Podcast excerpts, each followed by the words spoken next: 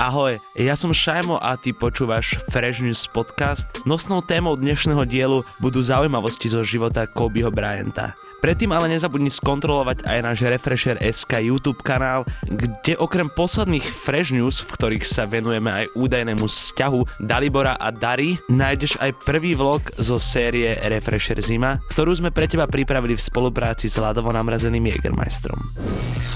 Dnešný Fresh News podcasti prinášajú Refresher benefity. Ak máš aktivované predplatné Refresher Plus, automaticky získavaš prístup ku skvelým benefitom. Ako napríklad 5 eur na jazdu hopinom, 1 plus 1 lístok zdarma v sieti Kin Cinemax či parádnu zľavu na nákup vo Foodshope. S predplatným Refresher Plus tak získaš viac ako zaplatíš. Všetky skvelé ponuky nájdeš na stránke refresher.sk lomka benefity. Kto chce s vlkmi vyť, uh, musí s nimi žiť.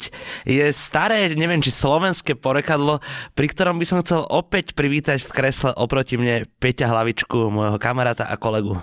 Čau, teší ma. Uh, začal som preto, že kto chce s vlkmi byť, ak musí s nimi žiť, z dôvodu, že sa tu stretávame pomerne často na týchto kreslách oproti sebe. A dúfam, že to bude aj častejšie. Áno, určite, ja v to tiež pevne verím. Tým pádom si budujeme nejakú smečku, ktorá bude, dúfam, s nami spoločne byť a počúvať naše podcasty. Ježiš, ty si aký metaforický dneska.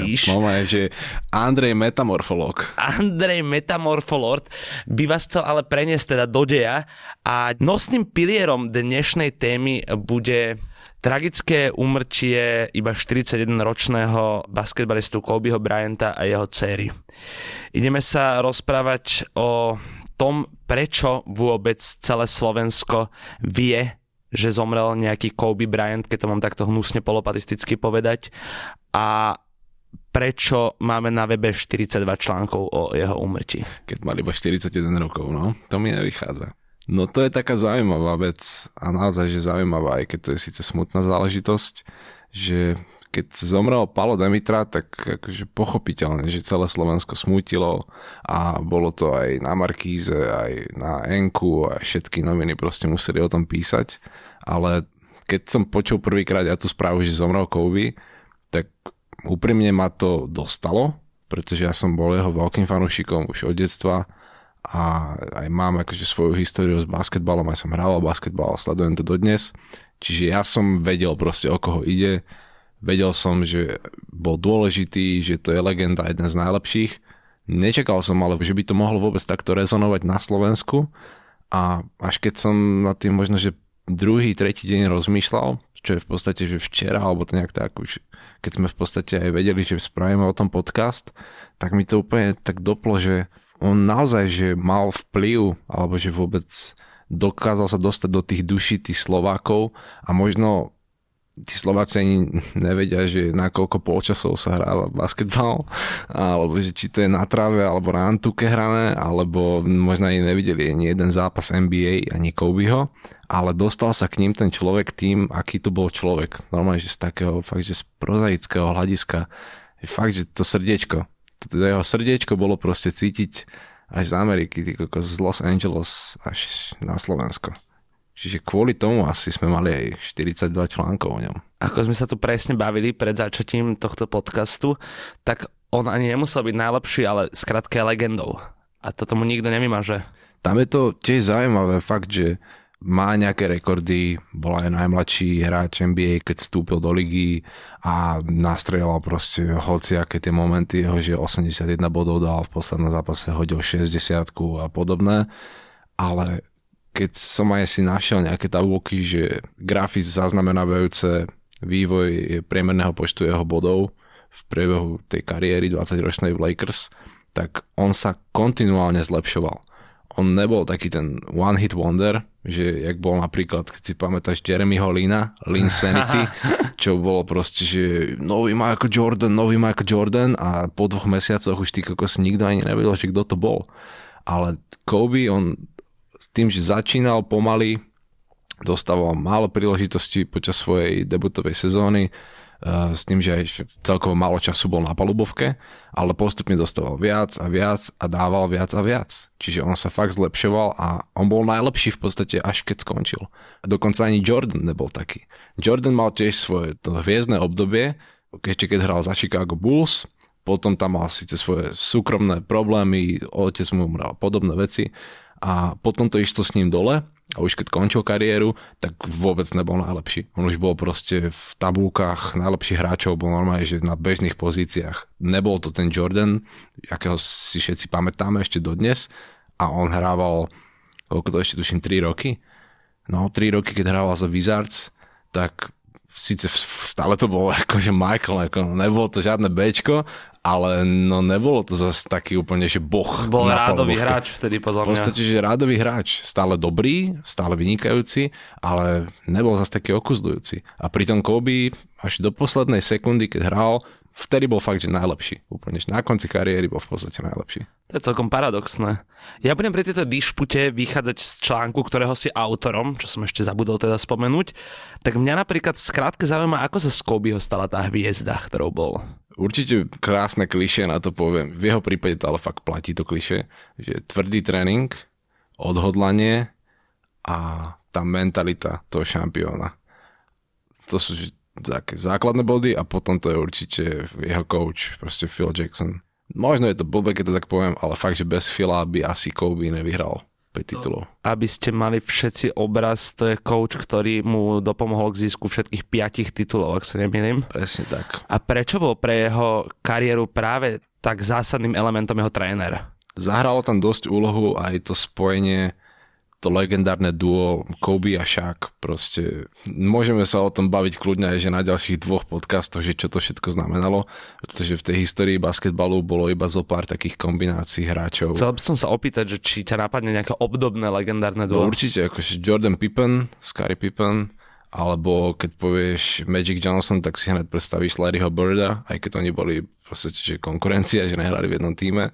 No a potom hneď proste Kobe a Shaq No a ešte keď tak, keby sme išli že trochu do budúcnosti, teda ďalej v čase, tak potom v Miami Heat tam bolo proste legendárne trio s Lebronom na čele.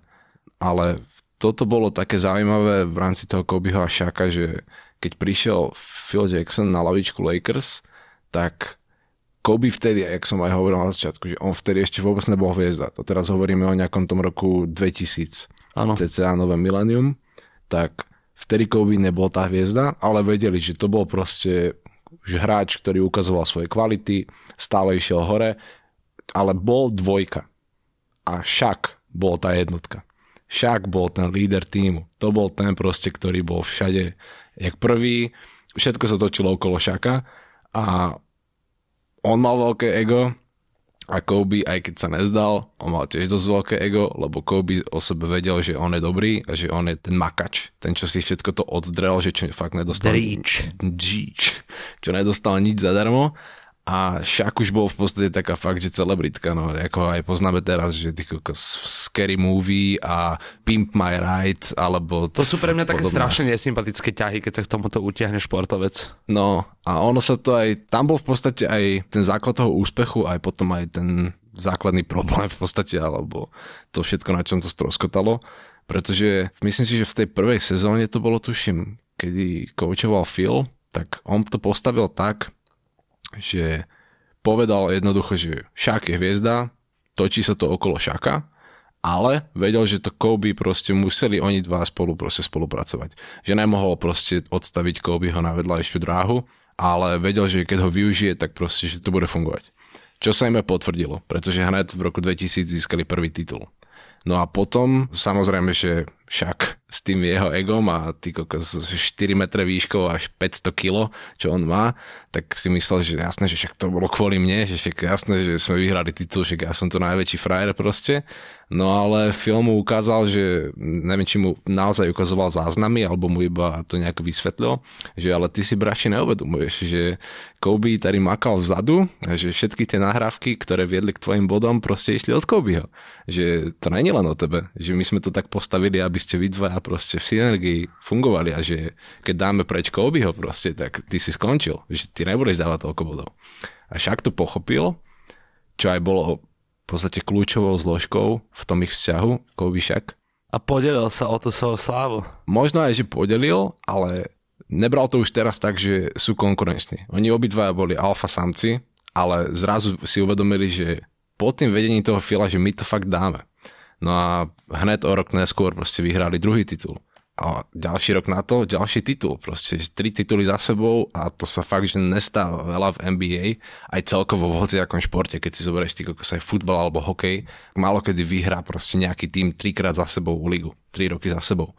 A im sa to podarilo, no ale tam to potom aj na tom stroskotalo. Ty tu spomínaš aj ten uh, rok 2001, ako tu stojí, prečo mala preňho výhra vo finálovom zápase v roku 2001 trpku príchuť? To je taká tá temnejšia stránka tej Kobeho kariéry aj toho jeho života, že jeho otec bol tiež bývalý basketbalista, akože profesionálny basketbalista v NBA a čo bolo všetko v pohode, že on mu určite aj dal tréning a viedol ho k tomu, aby bol profi hráč a neviem, fakt, že nedá sa to asi ani dohľadať priamo, lebo vždy, keď si hľadaš o tom informácie, že kde je ten kameň úrazu v jeho vzťahu s rodičmi, tak tam nájdeš iba jednoduchú vec, že jeho rodičom sa nepáčilo, že Kobe začal chodiť s babou, čo mala latinskoamerický pôvod a nebola černoška, že nebola afroameričanka. Dalo by sa podľa teba povedať, že boli jeho rodičia rasisti? Lebo vyplýva to z toho podľa môjho názoru. Presne, že ono je to fakt hlúpe, aj mne to prípada úplne blbé, keď to takto musím povedať, ale to je taký dôvod, že sa mi pozastavuje rozum proste aby rodina Bryantovcov nedokázala vstrebať, že ich syn chodí ani než s beložkou to fakt mi to nejde do hlavy a normálne, že na takejto banalite stroskotal celý jeho vzťah a on 20 rokov svojho života sa trápil preto, že jeho otec, čo mu bol vzorom, že chápe, že jeho otec hrával v NBA, proste, že to máš ten prvý vzor, že Kobe bol legenda NBA, tak jeho otec ho normálne proste začal ho disovať, že ty ako to máš frajerku, ty kokos, že ty čo si to doviedol do domu na chvíľu ti do toho skočím. Tým, že jeho otec hrával v NBA, dalo by sa povedať, že on bol z vlastne dobre situovanej rodiny? Z finančne zabezpečenej rodiny? No, Kobe bol. Kobe bol na tom určite fajn. On nebol ten prípad tých Elenov, Iversonov a podobných, čo proste vyrastali v decáku, ale určite boli na tom dobre. Aj keď jeho otec nemal síce najlepšiu kariéru, ani nebol najlepší hráč, ale určite dokázal dať jedlo na stôl doma. A prečo potom vlastne došlo k tej situácii, že jeho mama musela, alebo nie, že musela, ale že rozpredala tie vlastne jeho sošky, alebo teda tie jeho tituly. No, to už sme sa dostali takže do roku 2013, čo sa táto situácia stala a oni boli stále na neho proste nejak násraní, že si proste nedoniesol domov zajstnú černošku a preto ani nedošli na jeho svadbu, respektíve on ich ani nepozval. Odtedy mali taký fakt, že ten ich vzťah bol dosť zlý, respektíve z jeho strany bol zlý ten vzťah. A potom, že sa to žije vraj, aj to, že vraj nebol som tam ja osobne, iba som si proste o tom dočítal, že keď sa mu narodila prvá dcera, tak sa to už trochu zlepšilo, lebo však chápeš, že zrazu tvoj otec je dedo, manka je bábka už sa za vnúčaťom chodili, tak sa to trochu zlepšilo. No ale potom zase, že bolo to iba také, že na chvíľu sa to vyjasnilo a zase to išlo do ryti. A toto sa stalo potom okolo toho roku 2013, že aj keď si nájdeš informácie o tom, tak hovoria, že Kobe reálne dával svojim rodičom prachy.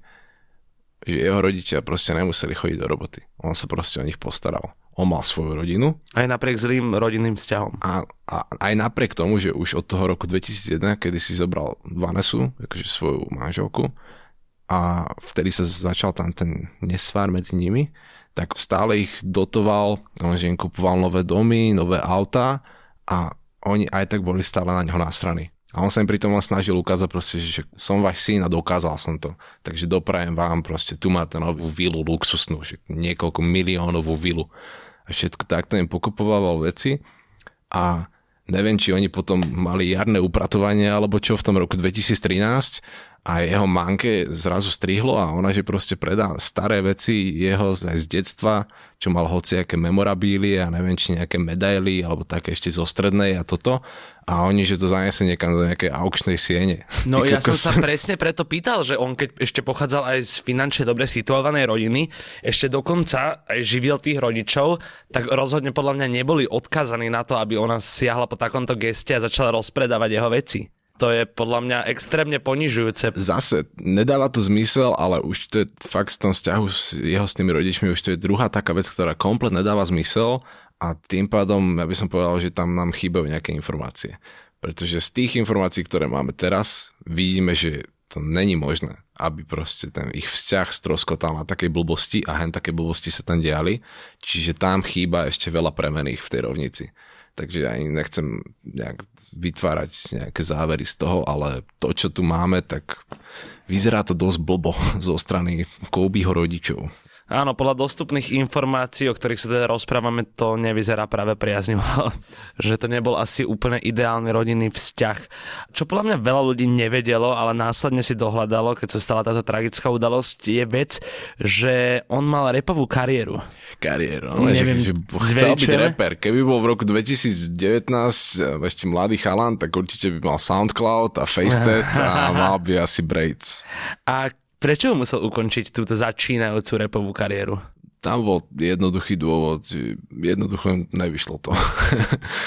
nahral prvý single, akože oficiálny, ten single vyšiel vonku už pod vydavateľstvom, čiže naložili do toho poriadne prachy, spravil sa klip, zavolali tam tu Tyru Banks, extrémne známa top modelka, akože že z najznámejších top modelek na svete, čo mu zaspievala refren. Nestačí, že si ty kokos, jeden z najmladších basketbalistov v histórii, čo vstúpil do ligy a si hen taká hviezda Kobe, ale ty si len tak mimochodom, akože po tréningu ešte chodíš do študíka nahrávať nejaké repíky a vydavateľstvo ti zavolá Tyru Banks, aby ti spravila refren na tvoj debutový single akože, že fú, že není málo. A potom aj keď som videl ten tracklist, čo tam mal byť, že tam mal ešte 50 centa, že mu 50 cent dal featuring, ty kokos. 50 cent dal Kobe mu featuring, ešte keď 50 cent ani nevedeli ľudia, že kto je. Ešte before Get Rich or Die Trying, alebo... Before it was cool. Before it was cool, on mal proste 50 cent na treku. A nevyšlo mu to. Že single sa proste neuchytil. Ne, nehralo sa to dosť, nepredalo sa dosť vtedy oných nosičov povedali si, že nemá to zmysel, radšej to odložíme na neskôr a už sa to odložilo až na nikdy. A možno, že aj vďaka, že sa to odložilo na nikdy, lebo... V tej dobe to bola naozaj taká zaujímavá éra, aj teraz, keď si vezme, že akí ľudia sa stávajú repermi, že väčšinou sú to stredoškoláci a fakt, že vysere sa na strednú, má 17 rokov a hovorím, ide sa pokerovať a začne žrať Xanaxi No tak v tej dobe... To je definícia doby, ale úplne inak. V tej dobe sa normálne, že stávali repermi ľudia, ktorí už boli akože všeobecne známi. A nelen Kobe, aj Shaq.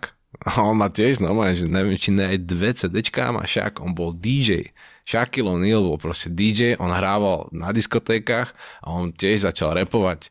A ešte je zoznam normálne, že ďalších XY basketbalistov, profi basketbalistov, čo začali repovať. Tam je strašne úzke prepojenie toho basketbalu a repu, ale podľa mňa to je skôr na obťaž, keď si najprv basketbalista a potom začneš repovať. Áno. Ono by bol ale zase veľký trumf, keby si bol najprv reper a potom by si nahádzal proste 80 bodov v zápase. Akože... Si predstav. Predstav si Rigrosa napríklad, jak je proste na palubovke, kámo. Ale si zober, ne, že ona, včera si bol King of Pop a dnes si zase reper. včera si bol v klube dole a dnes si v NBA. Ty no, z klubu dole do NBA, to by bolo real quick. Zero to 100, no to uver. Uh, ale vráťme sa k tomu, jak som povedal, že je to vlastne úzke prepojenie medzi repom a basketbalom a na ňo existuje strašne veľa repových odkazov. Ja neviem dokonca, či u nás ho niekto nedával do treku. No ja som sa to snažil aj dohľadať, či máme na Slovensku nejakého repera, ktorý spomenul Kobeho v texte a z tých Ačkových, sorry fakt, že som to nenašiel, ale z tých Ačkových našich reperov ani jedného som nenašiel. Ale možno to je aj iba tým, že my máme na internete veľmi slabo pokryté repové texty. Nemáme tu žiadny rap genius, respektíve na rap genius je veľmi malé percento slovenských trackov a celkovo tie texty sa dajú dosť zle dohľadať a dokonca ani ja v svojej pamäti nemám žiadny text alebo žiadny song, v ktorom by nejaký slovenský rapper hovoril o Kobe, čo je škoda v tej Amerike samozrejme, že myslím si, že každý basketbalista, ktorý bol aspoň trochu dobrý, je v nejakom repovom songu. Jordan má zo pár bangerov, aj Kendrick Lamar má proste banger o Michaelovi a ešte Larry Bird, poviem, že hoci kde v repových textoch není problém ho nájsť. Ten Kobe tam síce bol, nebol ale až tak možno výrazný, to sa spájalo aj s tou jeho osobnosťou Že on nebol taký ten... On nebol taký ten výstredný, čo by chodil v kožuchu na Presne, zápasy. nebol ten Dan nekonečný, vie, že brá, že to som Jakoby Bryant. Ale jeho spomínali skôr s tým, že vytrvalosť, odhodlanosť, tvrdá práca, že dobrý líder a všetko toto. Čiže väčšinou to bolo tak v tom texte niekde zakomponované hlbšie.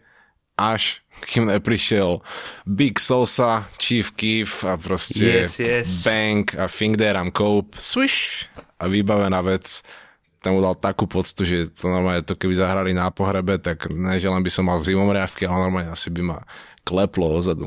Asi aktuálne není v Amerike reper, ktorý by si nedal story alebo profilovku na Instagrame, kde uh, vzdáva hold zosnulému Kobimu Bryantovi. Všetci teraz hromadne zdieľajú fotografie, ale máme vedomosť o tom, že niekto z nich bol jeho reálne kamarát. No áno, áno, veľa. Určite, myslím si, že minimálne Kanye bol s ním kamoš 10-12 rokov dozadu, možno aj viac. Kobe bol s Kanye v štúdiu, myslím si, že pred 808 and Heartbreaks, čo bolo že dosť dôležité, akože to bolo v tej dobe, kedy Kobe už vyhrával, už mal vtedy minimálne 3 tituly na konte, ale Kanye bol v takej tej pozícii Kobeovskej na prelome milénia, že Áno. už, už sa o ňom vedelo, že je dobrý, ale ešte to nebol ten Kanye, jak to je dnes. A ten s ním určite bol a Stay Scheming, tam je ten legendárny verš, Drakeov verš, ktorý tam rozberal potenciálny rozvod Kobeho s jeho manželkou a to, že keby sa rozviedli, takže by jej musel vyplatiť 150 miliónov. Keď si to dobre teraz pamätám, že ten rozvod mal byť kvôli tomu, že sa jeho manželke Kobeho nepáčilo, že s ňou netrávi toľko času, ale ten chalan pritom non-stop v posilke. No, non-stop na tréningu. Non-stop na tréningu, ty kokos a jasné, že nemal potom toľko času. Ono to je aj ten dôvod, prečo vôbec jazdil helikoptérov. chalan. Áno, lebo chcel viacej času tráviť s rodinou, aspoň tak bolo uvádzané. No, si povedal, že nebude stáť tam v zápche v aute, že radšej si kúpi helikoptéru a preletí to zum zum. V LA sú teda akože povestné zápchy. Trojdňovky, no, No. v Bratislave. Ale spomínal si Kanyeho a tu sa dostávame k zaujímavej téme tvojho článku, kedy si napísal, že sa stali jeho tenisky, teda Kobeho, inšpiráciou pre divíziu Easy v Adidase. Tomu ver? Normálne, že tým je tiež Kanye známy. Už u jeho Nike Yeezys podrážka bola z Nike Air Tech Challenge dvojek, keď sa nemýlim, a to boli tenisky Andreho Egesiho. Čiže tenisky z 80 90 rokov, ktoré nosil vtedy najpopulárnejší tenista, tak keď ich Kanye videl v archíve Nike, možno si povedal, že OK, toto je podrážka, ktorá sa mi páči, alebo tam možno boli technické nejaké problémy, že nemohol spraviť takú bláznivú podrážku, jak chcel, tak si povedal, že OK, táto je dosť dobrá na to. Čiže on reálne zobral podrážku z už existujúcich tenisiek a použil ju na svoje tenisky. A to hovoríme o tých jeho Nikeoch, o dvojkách. No a keď došiel do Adidasu, tak sa mi zdá, že aj bolo to v nejakých rozhovoroch, že samozrejme to isté sa zopakovalo. Prvá vec, príde Kane do Adidasu, podpíšu sa zmluvy a hned zoberte ma do archívu. A oni v Herzogenaurachu majú proste, že archív, fú, že pff, na 4 dní by si sa tam zavrel a iba by si pozeral, čo všetko už oni porobili. A očividne mu tam padli do oka jedny z Kobeho tenisiek, už tie druhé, keď sa nemýlim, to boli, lebo on mal prvé tri pod názvom KB, KB8 a potom už to boli iba Cope a jedni z nich mali tú istú podrážku, ako môžete dnes vidieť na Easyčkách 500 Čiže taká tá vianočková podrážka, to, čo aj vôbec ano. dostávajú tie tenisky za to dis, že to sú vianočkové tenisky, tak tá podrážka je od Kobeho. Basketbalisti vo všeobecnosti, ako sme si aj spomenuli, sa zvyknú obliekať prestrelene, alebo teda radi na seba upútavajú pozornosť skrz neúplne vkusné outfity podľa môjho názoru, ale Kobe nebol takýto typ. Bol skôr decentne obliekajúci sa s citom pre jednoduchosť a zaujíma ma, mal svoju divíziu on vlastnú, Kobičok, narastla aj Riesel? Jednoznačne. Tam je teraz vždy pri takejto situácii alebo pri takejto udalosti všetko ovplyvňuje ceny na trhu. Fakt, že či už hovoríme o nehnuteľnostiach alebo hovoríme o teniskách, keď sa stane takáto nejaká zásadná udalosť, niekto zomrie, nejaké zemetrasenie, niečo proste, že píšu o tom všetky médiá, bude to mať určite dopad na ceny. Aj tá Kobeho smrť mala dopad na vývoj cien tých tenisiek. s tým, že pri niektorých naozaj to je aj viac než tisíc eur, čo to vystrelilo. Lenže tam je zase problém s tým, že tie ceny na tomto trhu určujú tí ľudia, ktorí tenisky majú. Čiže ja som mal tie tenisky napríklad, ako osobne ich nemám, ale uvedem príklad. Že mám tie tenisky, už ich mám doma 10 rokov, lebo niektoré už fakt proste, že vyše 10 rokov staré modely. Mám 10 rokov nenosené v krabici, Viem, že ich chcem občas niekedy možno predať. Viem, že pred jeho smrťou tie tenisky sa pôvodná cena 160 eur, cca predávali sa 2-3 stovky a teraz si za ne len tak proste viem, že OK, umrel, tak si za ne môžem vypýtať 1300. Ale problém je, že či mi je niekto ochotný to zaplatiť. Pretože sú modely, u ktorých sme mohli aj vidieť v priebehu uplynulých 4 dní, že tí ľudia sú ochotní za ne zaplatiť aj od ten liter viac ale nie všetky tie tenisky z jeho divízie zase, že sa to aj premienia. Ceny narastli všetkým, ale nie všetky sa aj kupujú za tie zvýšené ceny.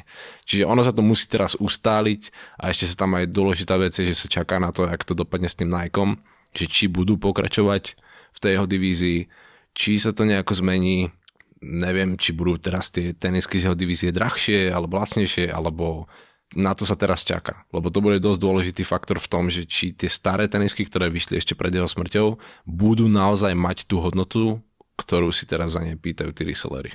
Na záver by si mi mohol povedať, keď si to zhrnul ako bežný jav, že sa niečo udeje, tým pádom niečo narastie na hodnote, či sú to na nehnuteľnosti, tenisky, čokoľvek. Je to pre teba skôr, že bežné a nepozastavuješ sa nad tým, alebo to berieš ako vec, že nemalo by sa ťažiť z niečej smrti?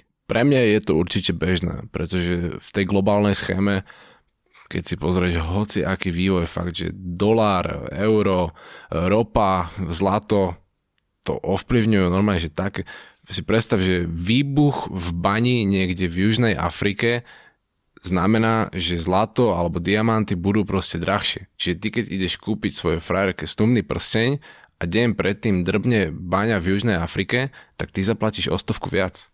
Čiže nemoj sa čudovať, že keď si potom chcem kúpiť tenisky mojho obľúbeného hráča a on rovno v nedelu umrel, takže asi fakt musím zaplatiť tú stovku viac, lebo chcem nejaký model, čo nie je bežne dostupný.